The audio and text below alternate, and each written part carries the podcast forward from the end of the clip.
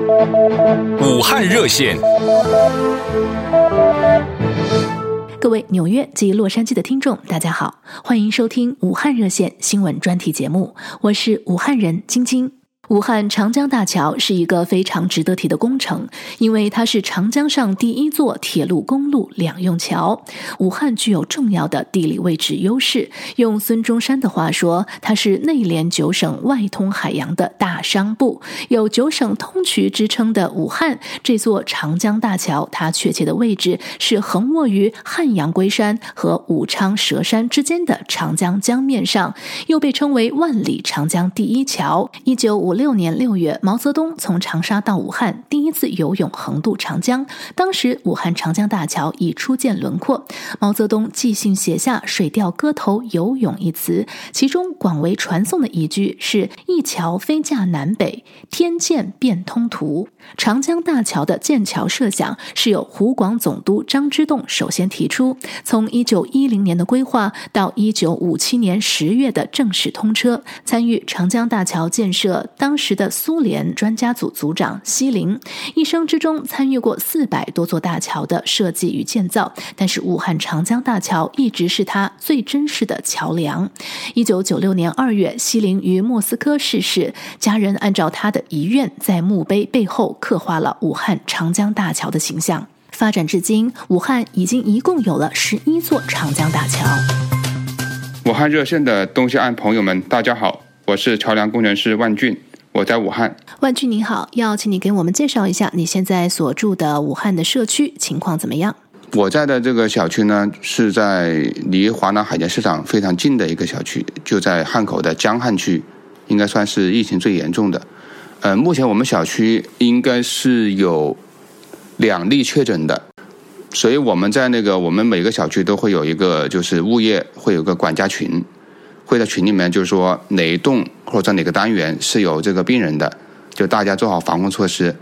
再加上，然后这些病人呢，呃，之前是居家隔离，居家隔离的时候，社区都会给他们义务的送一些饭呐、啊、菜呀、啊，送一些生活必需品，就是防止他们，就是尽量减少他们的外出。我觉得这个是做得非常好的。呃，一个是保证他们生活能够不受影响的同时呢，不受很大影响的同时呢。就是尽量的让这个病毒隔绝它的一个传染的一个途径。现在呢，嗯，现在就是我们每个电梯里面都会，呃，比如说我们一个一个单元有两部电梯，有一部电梯会专门是给这些疑似病人或者说是确诊病人使用的，另外一部呢就是，呃，没有生病的这些人使用的，全部分开了。晶晶你好，洛杉矶 AM 幺三零零和纽约幺三八零的听众朋友们，大家好。啊、呃，我是荣静，我现在在武汉市的武昌区。荣静你好，要请你给我们带来武汉的最新情况。目前小区里面的管理如何？请给我们介绍一下。呃，目前全市已经有洪山区、江岸区以及硚口区进行了封闭式的管理。今天凌晨，也就是北京时间二零二零年的二月十一日凌晨三十一分，武汉市新冠肺炎疫情防控指挥部发出第十二号通告。通知决定即日起，在全市范围内对所有住宅小区实行封闭管理。这一通告的发出，也是进一步加强源头的管控，最大限度减少人员的流动。我听说前一阵子小区里面是不是就已经开始进行一些管理方面的措施呢？武汉各个区也与前些日子，嗯，进行了人员登记，然后这个小区业委会物业人员。嗯，都上门进行登记，包括群里打卡接龙，呃，正常的报身体状况、体温监测，还有人员登记。小区入口也是进行实时的这个管控，对外来人员一律不不予这个进入小区，特别是这种高发的、疑似的、确诊的这些小区里面都是这样。在武汉时间的中午时分，我们联络到了人在武汉的陈阿姨，来听一下他们小区的情况。啊，晶晶你好，我们的现在的生活了，小区从今天中午十二点，武汉市每一个小区都封门了，就出不去了。嗯、呃，然后我们的这个菜呢，现在是可以在网上订购，它专门这些超市它都有送菜的这个这个这个服务，网上订购的菜。可以在小区的门口送到小区门口，每个人都可以拿得到自己买的菜吧，呃，包括他们说还有米呀、呃，粮食之类的，因为我们前面呢已经过完年以后已经出去一趟了，所以我暂时还没有，还不需要买东西。如果您是武汉人，想加入武汉热线，请给我们电话：洛杉矶六二六五六八一三零零，纽约三四七六七六一三八零。武汉热线。欢迎您继续回到武汉热线的节目空中，我是武汉人晶晶。湖北在历史上的名人其实不少，如楚国的诗人、政治家屈原，中国第一位女政治家芈月，明朝政治家张居正，唐代著名的山水田园派诗人孟浩然，还有昭君出塞的王昭君等等等等。今天在节目中为您介绍的是李时珍。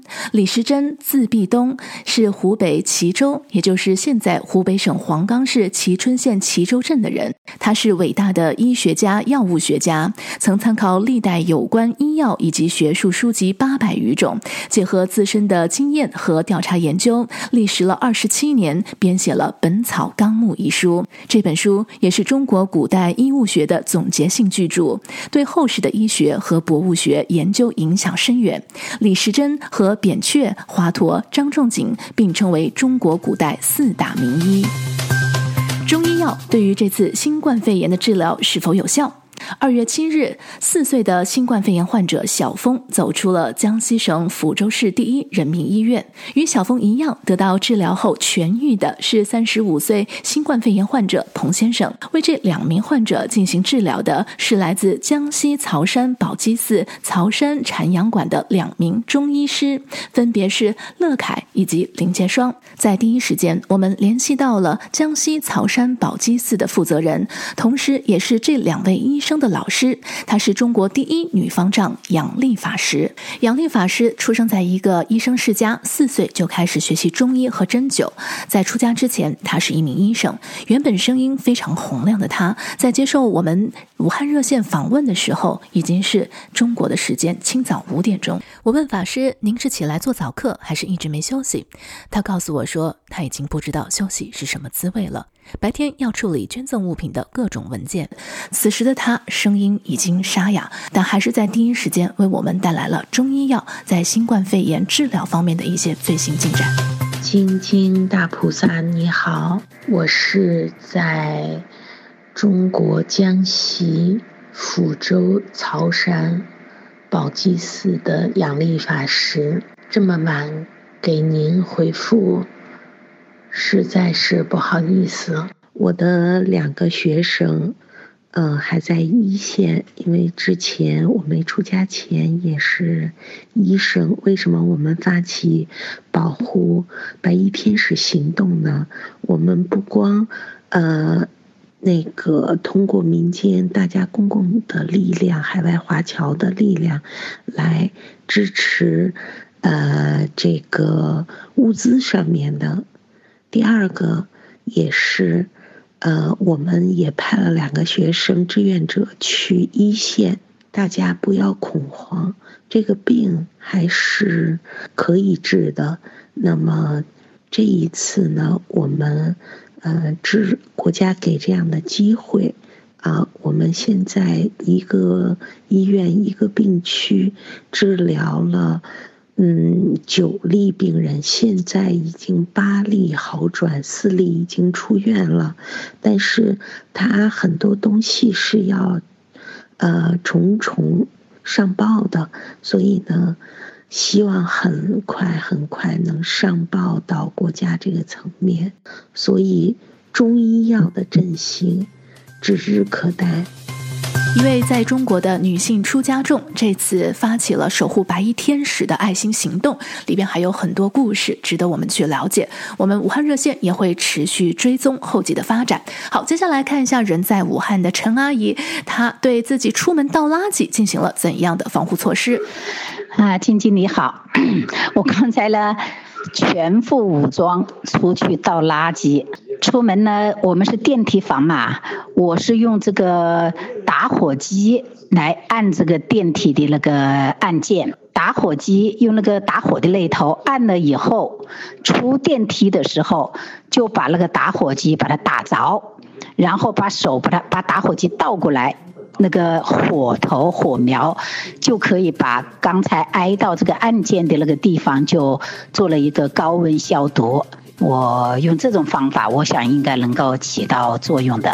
如果您是武汉人，想加入武汉热线，请给我们电话：洛杉矶六二六五六八一三零零，纽约三四七六七六一三八零。